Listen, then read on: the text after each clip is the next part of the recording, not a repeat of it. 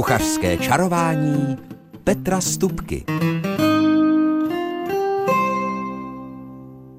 Přeji vám dobrý den a dobrou chuť a jestli posloucháte rádio našeho kraje v tento čas pravidelně, tak jistě víte, že nastává čas kuchařských kouzel, případně i fíglů a že vám dobrou chuť a dobrý poslech přeje Petr Stupka. A o čemže dnes bude řeč?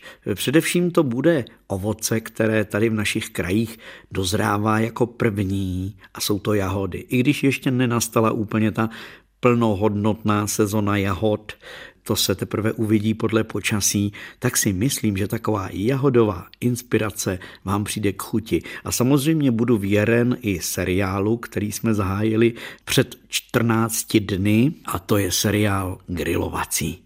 Tak ještě jednou dobrou chuť a ničím nerušený poslech. thank you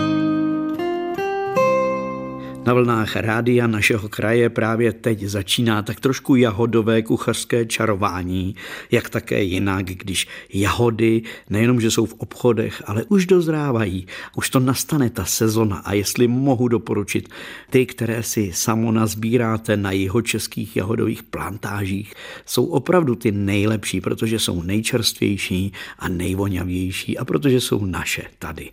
Ale ještě než se vypravíte na nějakou tu jahodovou opravdovou plantáž, tak mám pro vás trošičku historie.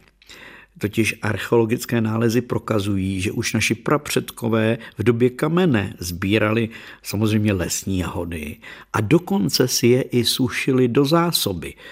Ale lesní jahůdky jsou sice voňavé, dobré, jenomže všude, kde jsou, dorostou jen do poměrně malých, až se dá říct někdy títěrných rozměrů o to, že na našich zahradách a plantážích máme veliké sladké odrůdy, se zasloužily v podstatě dva druhy jahodníků a ty jsou dovezené až z Ameriky.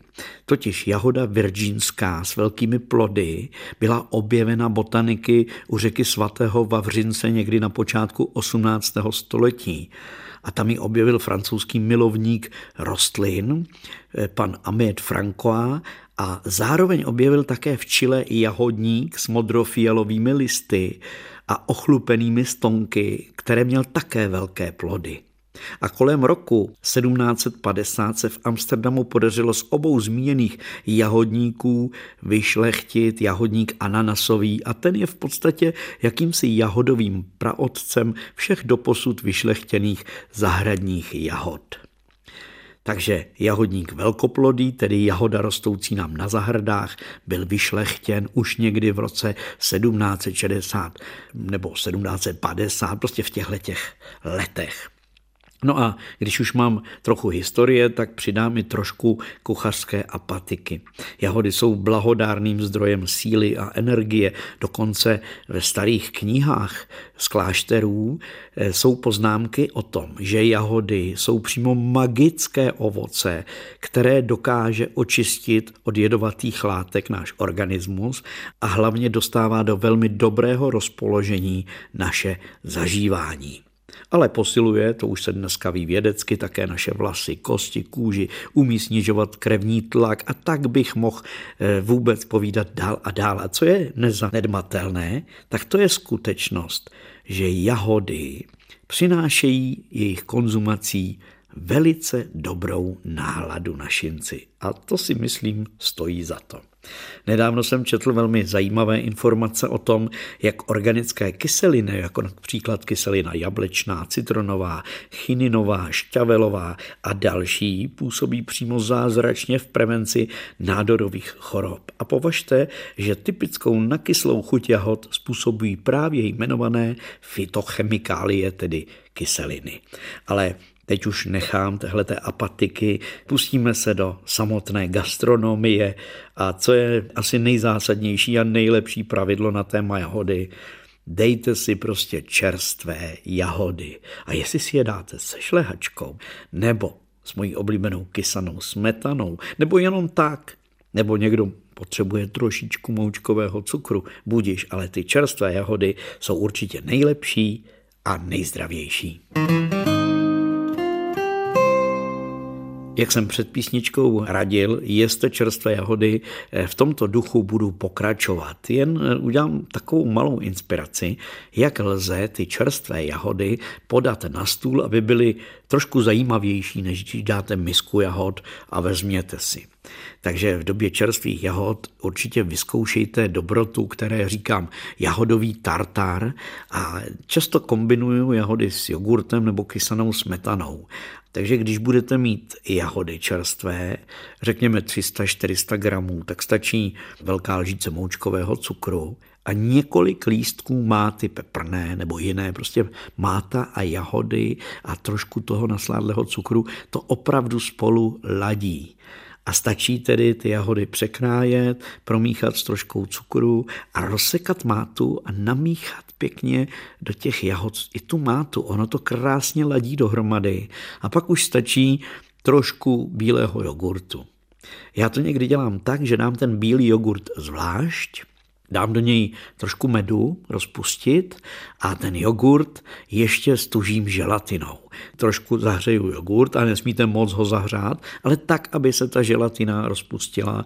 Dneska vlastně můžete použít takovou tu práškovou želatinu, která je vlastně stužovač různých právě jogurtů, smetanových krémů a podobně.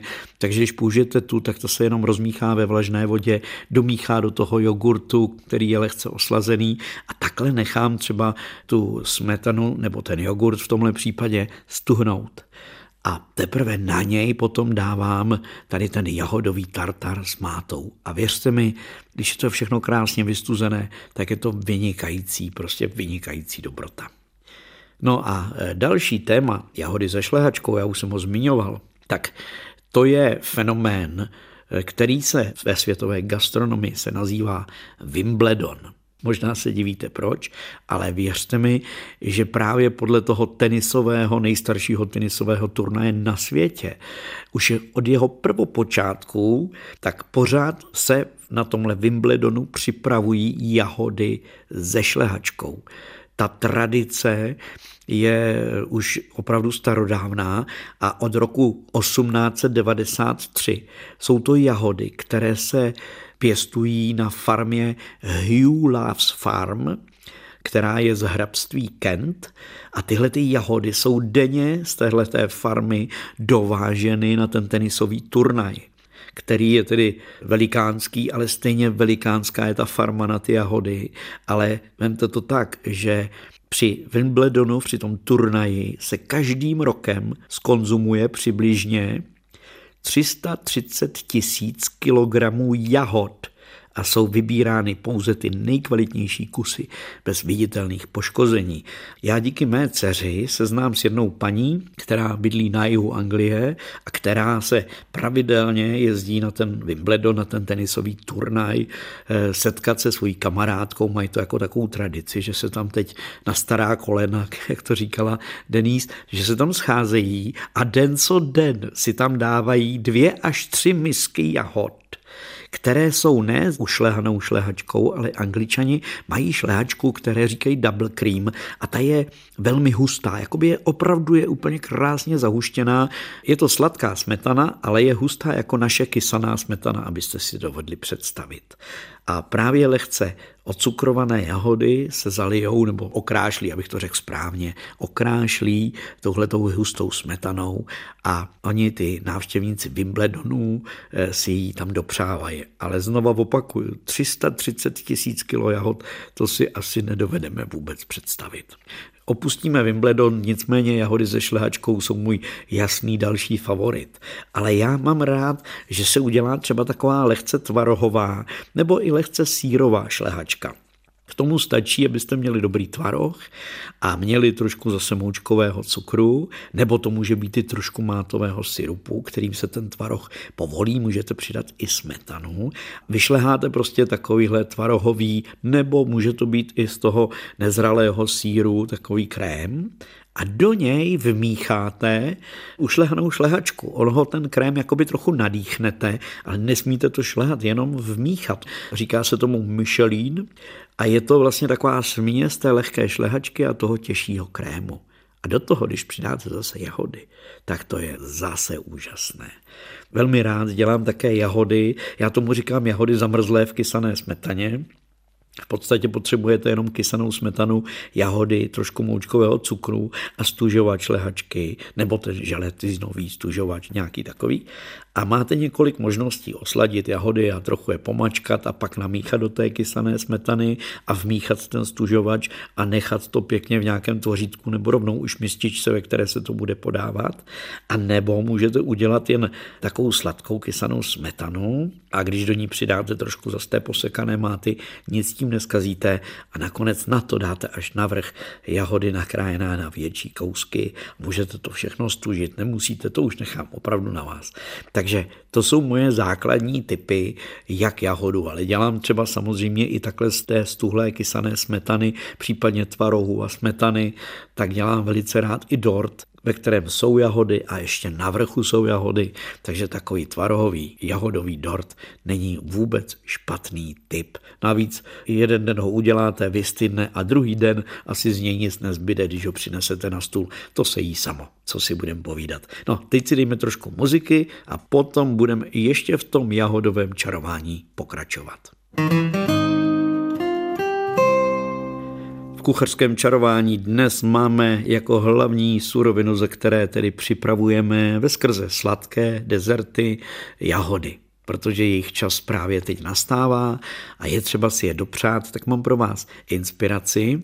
Eh, ta první inspirace v této části kuchařského čarování zní polévka, ale prosím, nemyslím tím žádnou vařenou polévku, myslím tím osvěžující polévkou, která může být velice zajímavá. Zajímavá jak k obědu nebo jako odpolední svačinka. Ale ve starých dobách to bylo opravdu zařazeno mezi ovocné a zeleninové studené polévky a v zásadě jde jenom o to, že se jahody rozmixují nebo rozsekají nebo rozšlehají tak, jak máte příslušnou technologii k dispozici a pravidla se takováhle polévka dělá dneska na bázi podmáslí nebo acidofilního mléka, nebo to může být i mléko čerstvé a k němu trošku kysané smetany nebo jogurtu.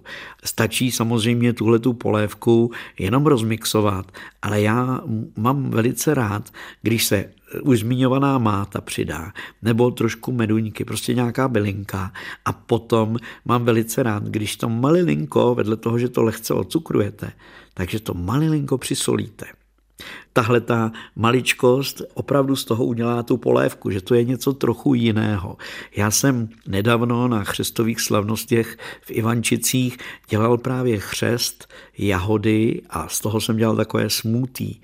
A protože jsem měl dobrý chřestový vývar, který ale byl osolený a trošku oslazený, tak mi ho bylo líto, tak jsem ho tam přidal do toho smutí. A ono to bylo, jak se dnes dělá třeba zmrzlina, slaný karamel tak opravdu to takhle malinko jako přisolilo.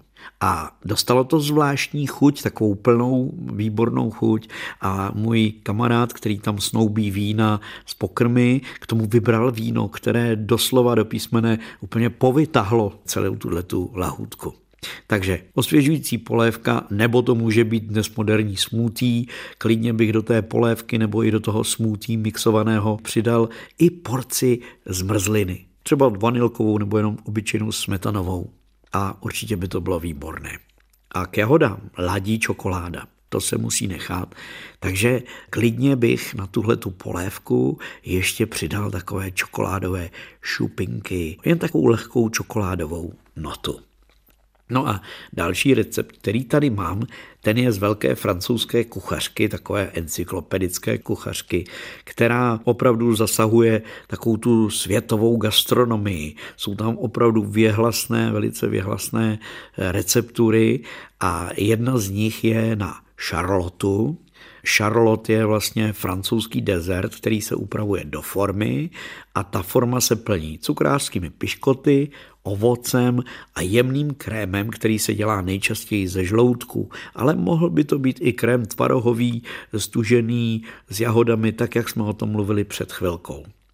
Ta šarlota jako taková se připravuje v mnoha variacích a dělá se jak studená, nebo i jako teplá, to znamená, že se dává pak do trouby a tam se ještě všechny ty chutě prolnou, anebo se dělá i mražená jako zmrzlina, ale vždycky je to kombinace ovoce, žloutkový nebo smetanový krém a piškoty. S tím, že piškoty samozřejmě nasáknou vlhkost z toho krému a z toho ovoce, takže se to všechno vlastně potom stane takovým šťavnatým, krásným dezertíkem. Současná kuchyně zná třeba i takovou slanou variaci na tuhle šarlotu, ale s tím nebudu radši zdržovat. Ale tady máme takový recept, úplně jednoduchý, na šarlotu opravdu z té encyklopedie. Řekněme na naše poměry, protože francouzi používají krém fraiche a používají jiné suroviny. Já jsem jí připravil z našeho měkkého polotučného, může být i tučný tvaroh, čtvrt kila řekněme, 50 gramů cukr moučka a máslo nějakých 100 gramů. Šťáva z citronu, to je dost důležité, a vanilkový cukr, nebo já jsem použil teda pravou vanilku. A to máslo má být rozměklé, s cukrem moučkou ho nejprve třete to máslo, pak přidáváte tvaroh a přidáte do toho samozřejmě vanilku a trošku toho citronu a vyšleháte krásný takový krém, jakéhosi lipánka, když to řeknu jednoduše. Ve vodní lázni v trošce vody, dáte do toho, tak já nevím, dvě deci vody, můžete použít i šťávu eh, z toho nějakého kompotu třeba a podobně. Rozpustíte balíček, to je 10 gramů želatiny, Ideálně je to ta plátková želatina, a když je rozpuštěná, když vlastně se z těch plátků stanou takové, jakoby, jak to říct, hadříčky, jo, prostě změkne ta želatina, tak ji dáte do tohohle toho ovoce a to ovoce je malinko zahřáté, to jsou jahody, asi nějakých 150 gramů. A já teda přidávám, to v té receptuře francouzské není, já tam přidal také trošku máty. No a tady ty jahody vlastně potom mícháte do toho krému a potom už skládáte piškoty, vkládáte krém a takhle to střídáte. Já používám takové ty cukrářské podlouhlé piškoty. A někde ten kuchař to dělá ještě tak, že si, jak se dělá tiramisu, tak tam se dává ten piškot namočit do kávy s rumem nebo s nějakým jiným alkoholem a v tomhle případě můžete použít zase nějaký ovocný syrup, v kterém se ty piškoty můžou trošičku předem namočit. Ale já mám zkušenost, že většinou nasáknou právě z toho krému, než to všechno stuhne, tak nasáknou tu vlhkost. No a to je v podstatě všechno a dává se to do takové konické formy, aby to šlo dobře vyklopit. Taková běžná velká šarlota je naše bábovka, takže můžete využít takovou větší nebo spíš menší bábovkovou formu na tohleto. Tak to jsme měli jahodovou část dnešního čarování. Mohli bychom mluvit ještě o dalších, třeba taková Pavlova. O ní jsem v kuchařském čarování už mluvil mnohokrát. To jsou vlastně takové ty sněhové pusinky, které se kombinují s jahodami a s ušlehanou šlehačkou, takže je tam něco křupavého, něco ovocného a něco sladounkého našlehaného, ta šlehačka. Takže i to také je výborná kombinace. Tím jsme pro dnešek skončili s jahodami, dejme si písničku a po ní další část našeho grilovacího seriálu.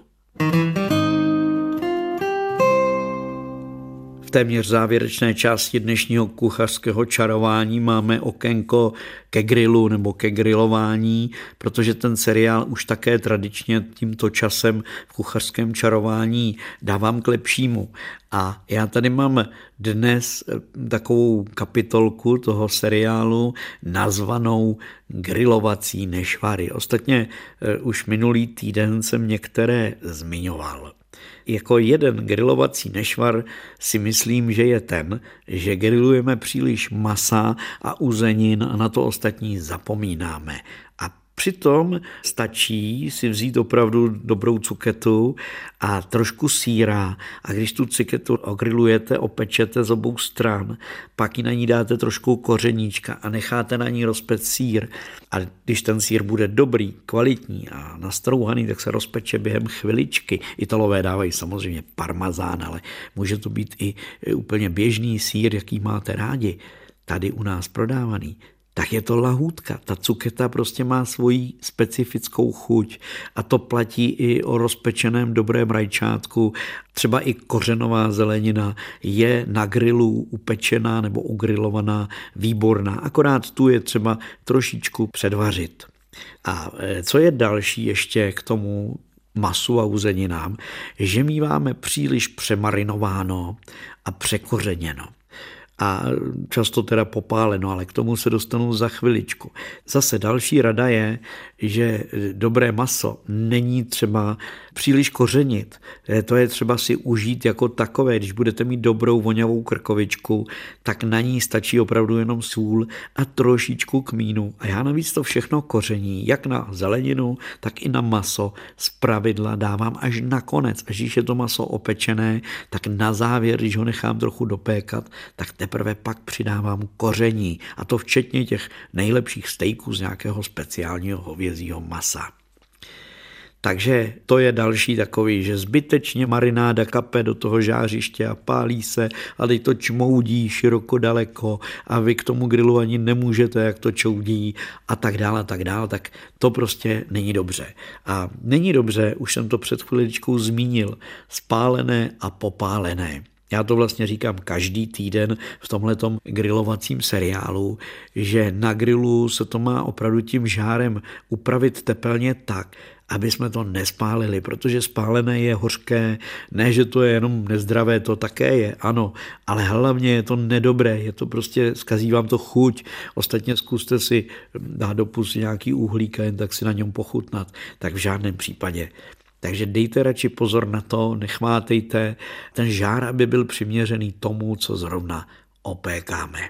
Často, to beru jako svůj takový postřeh, zapomínáme na maličkosti, které eh, můžou to grilování jaksi povýšit. Já třeba velice rád, když peču krkovičku a teď zrovna mě čeká taková akcička, že tam bude trochu víc krkovičky, Ostatně fígl na krkovičku na grill vám řeknu na závěr tohohle toho dílu seriálu o grilování. Tak když budu dělat krkovičku, tak z pravidla, když není jako jiné zadání, tak z pravidla dělám opečenou cibuli, ať už na grilu, anebo když nemám čas, opeču si ji dopředu nebo místo, tak si ji opeču tu cibuli dopředu a namíchám ji do hořčice a tu hořčici ještě polepším troškou křenou nebo nějakým kořením a mám prostě zvláštní cibulovou hořčici, která tu krkovičku jako takovou, která je už dobrá, že jo, tak ji ještě polepší, povýší. Tak takovéhle maličkosti je dobré mít na paměti. Nemusí to být obyčejná hořčice, může maličko změnit a je to neobyčejná hořčice nebo dokonce salsa tak to si myslím, že je také věc, která stojí za to, když už si člověk dává práci s tou přípravou a teď se o to stará, že jo, tak potom k tomu dát úplně obyčejnou nějakou kupovanou omáčku, kterou napsali to je ke stejku, může to být, ale já mám radši, když to prostě, ať už z majonézy nebo z té kysané smetany uděláte nějaký dip, nějakou tu omáčku, salsu, nebo jenom, jak se dělá taková majonéza z vařených vajec, to určitě znáte, vejce se nastrouhají vařená vejce a vyšlehají se s troškou hořčice, s troškou oleje se vyšlehá vlastně taková domácí majonéza. A když do ní přidáte spoustu cibulové nati nebo pažitky a přidáte do toho, zjemníte to celé troškou kysané smetany, tak máte úplně úžasnou omáčku, kterou povýšíte ten kousek masa, ať už bude kuřecí, vepřové nebo hovězí nebo jehněčí a tak podobně. No a poslední nešvar, určitě počítejte s tím, že konzumujeme v rámci toho grilování i tu náladu, která kolem toho je. Takže je dobré to všechno uspořádat tak, aby se lidi prostě potěšili.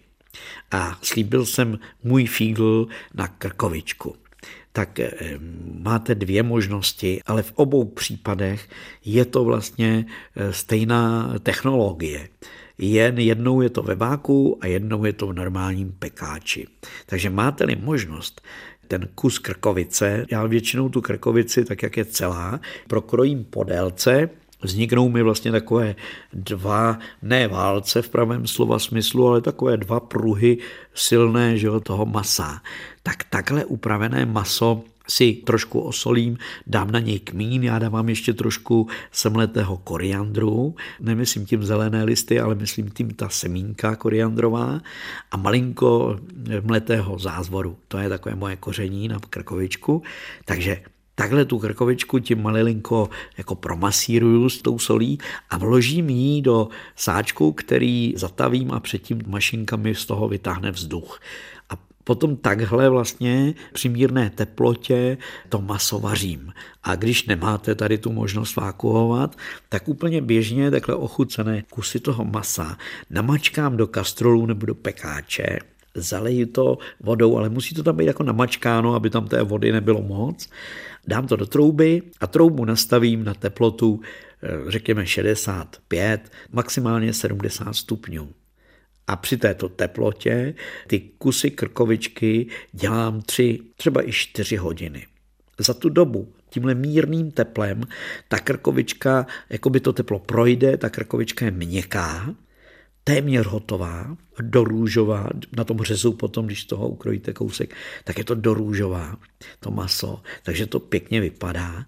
A potom takhle připravenou krkovičku nechám samozřejmě vychladit.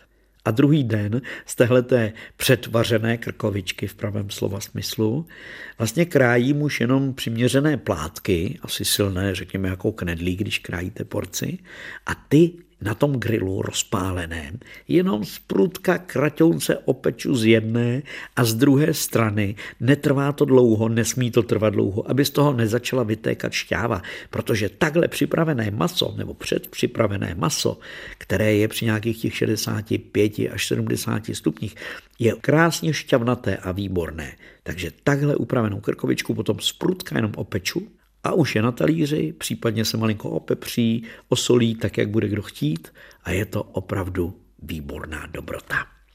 Tak to byl grilovací seriál nebo jeho další část v rámci kuchařského čarování. No a po písničce se můžete těšit na kuchařský kalendář. Kuchařský kalendář. A v jeho rámci mám pro vás jako vždycky sedm nápadů, co vařit v příštích dnech. Tak jako první tady mám jarní polévku, do které přijde spousta zeleniny a hrstka pohanky. Je to taková ta polévka, kterou vařily naše babičky a prababičky, kdy se trošku cibule, té nastrouhané zeleniny se osmahlo v kastrolu a teď na jaře k tomu ještě přijde, kromě té kořenové zeleniny nebo kedlubny nebo řetkviček, k tomu dejte klidně i další lupínky a lupeny, které v kuchyni najdete. A tohle všechno stačí krátce povařit a nakonec do toho zavařit tu pohanku, případně do toho zanořit vajíčko nebo ho i rošlehat. A tahle polévka je za chvilku hotová a když je to takhle z čerstva udělané, věřte mi, je to vždycky poklad a dobrota. Další tip je eh, variace na smažený sír. Kdo posloucháte kuchařské čarování pravidelně, tak jste možná slyšeli celý ten příběh, jak ten sír smažený se roztéká a když máte víc strávníků, tak je s tím strašná práce a starost a navíc je to smažené hodně nasáklé olejem, tak já dělám sírové karbanátky, kdy nastrouhám sír, spojím ho vajíčkem nebo několika vejci, promíchám dohromady, přidám do toho bylinky a přisypu jenom trošku strouhanky a pak z toho umáčknu takové pěkné biftečky, karbanátky a ty peču na minimální vrstvě tuku, běžně na pánvi nebo je můžete rozpec i v troubě. A jsou výborné, jsou samozřejmě plné síra a můžete kombinovat, můžete dát běžný ajdam, jak jsme tady zvyklí a k tomu třeba trošku nivy a nebo i syrečky, kdo má rád trošku ostřejší sír. No a další typ, tady mám tortily, protože ty jsou populární, dají se běžně koupit, takže člověk nemusí dělat palačinky, ale stejně tak jako tortily můžete si upect palačinky, ale pozor, po Mexicku je naplnit fazolovou máčkou nebo jakou pastou, kterou uděláte úplně snadno. Stačí, když vlastně vezmete konzervu červených nebo i bílých, to je jedno fazolí, slijete většinu té vody a potom ty fazole rozmixujete s troškou koření. Samozřejmě je třeba ty fazole ochutit, ale vznikne vám vlastně takováhle pomazánka, kterou, když doplníte trochou síra a třeba nějakým tím čorízem, taková ta klobása nebo salámek paprikový, ale může to být jakákoliv jiná uzenina a naplníte to do tortila, pak je dáte zapec do trouby a k tomu pak samozřejmě nezapomeňte udělat dobrý listový salát, tak je to velmi dobrý oběd. Ryba nesmí chybět v jídelníčku jednou za týden, tvrdím já. A já mám teď chuť už dlouho na pstrouška, kterého dělám, já mu říkám pstruh cibulář. A to je proto, protože vezmu docela velké množství cibule a tu cibuli spolu se špekem, eh, na hrubo nakrájenou cibuli, eh, se špekem jí malinko jako osmahnu opeču na pánvi a potom toho pstrouška v celku, jak je, tak ho vevnitř ještě trošku nakrojím, osolím, dám tam bylinku nějakou a narvu do něj jakoby nádivku tuhle tu cibuli. A ta cibule krásně s tou slaninou, jak se rozpekla, krásně voní. A potom toho stroužka dám na plech s pečícím papírem, hřbetem navrch a strčím ji do trouby, nejprve na 220-230 stupňů, prostě na plné pecky, aby se ta ryba brzo, rychle zavřela, všechna ta šťáva uvnitř zůstala. Takhle ji peču, řekněme, 5 minut, nebo 6, 7 a nejvíc a potom tu troubu stlumím a už ji dopékám toho pstruha jenom na nějakých 130 stupňů, aby tedy ten pstruh se celý upekl a uvnitř mezi tím voní ta bylinka, cibule a slanina. Tak to je pstruh cibulář.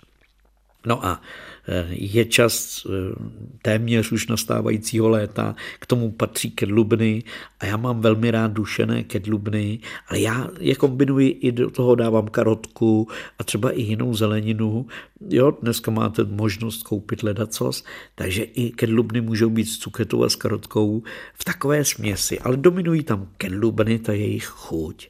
A může tam být i trošku kapusty, ta taky v tom zavoní, jenom mladé lupeny a k tomu kousek vařeného hovězího, to je nádherná představa oběda.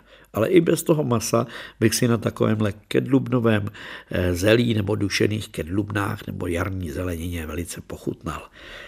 No a něco takového slavnostnějšího, tak já velice rád místo, abych dával do kuřete nádivku, tak dělám radši, že koupím kuřecí špalíky, z těch špalíků vyříznu tu kost, to je vlastně takové to vyšší část stehna, není to ta palička, ale ta druhá část stehna. Vyříznu kost, tu svalovinu trošku rozřežu, z jedné strany mám kůži, z druhé strany to maso, to osolím a tam dám takhle umáčknutou hrst té nádivky a pak ten špalík vlastně to maso s tou kůží zakryje tu nádivku, takže mi vznikne takový kopeček, kde dole je nádivka a navrch je kůže a pod ní ta svalovina a takhle naskládám tyhle ty špalíky jeden vedle druhého do pekáče, upečete to a máte kuře s nádivkou, bez kostí a je to výborné. A není to nic složitého, jako kdybyste měli vykostit kuře a dělat roládu. No a něco sladkého na závěr. Také mě napadlo k tomu tématu jahodovému, že by bylo hezké z listového těsta si upéct úplně obyčejné košíčky, upéct to těsto. A pak ten košíček, když vystydne, křehký košíček z listového těsta, naplníte pokrájenými, lehce oslazenými jahodami, tím jahodovým tartarem, o kterém byla řeč na začátku dnešního kuchařského čarování. Takže sedm typů máme za sebou a tím pádem i celé dnešní kuchařské čarování. To další, to se těším zase na slyšenou za týden. A do té doby jen všechno dobré, nejenom na talíři, ale Všechno dobré, co vás potká v životě, vám přejí ti, kdo dnes kuchařsky čarovali. Rozhlasovou techniku měl na starosti Michal Kolář a do mikrofonu věřím, že dobré a nejenom jahodové chutě vám dělal kuchařský čaroděj Petr Stupka. thank you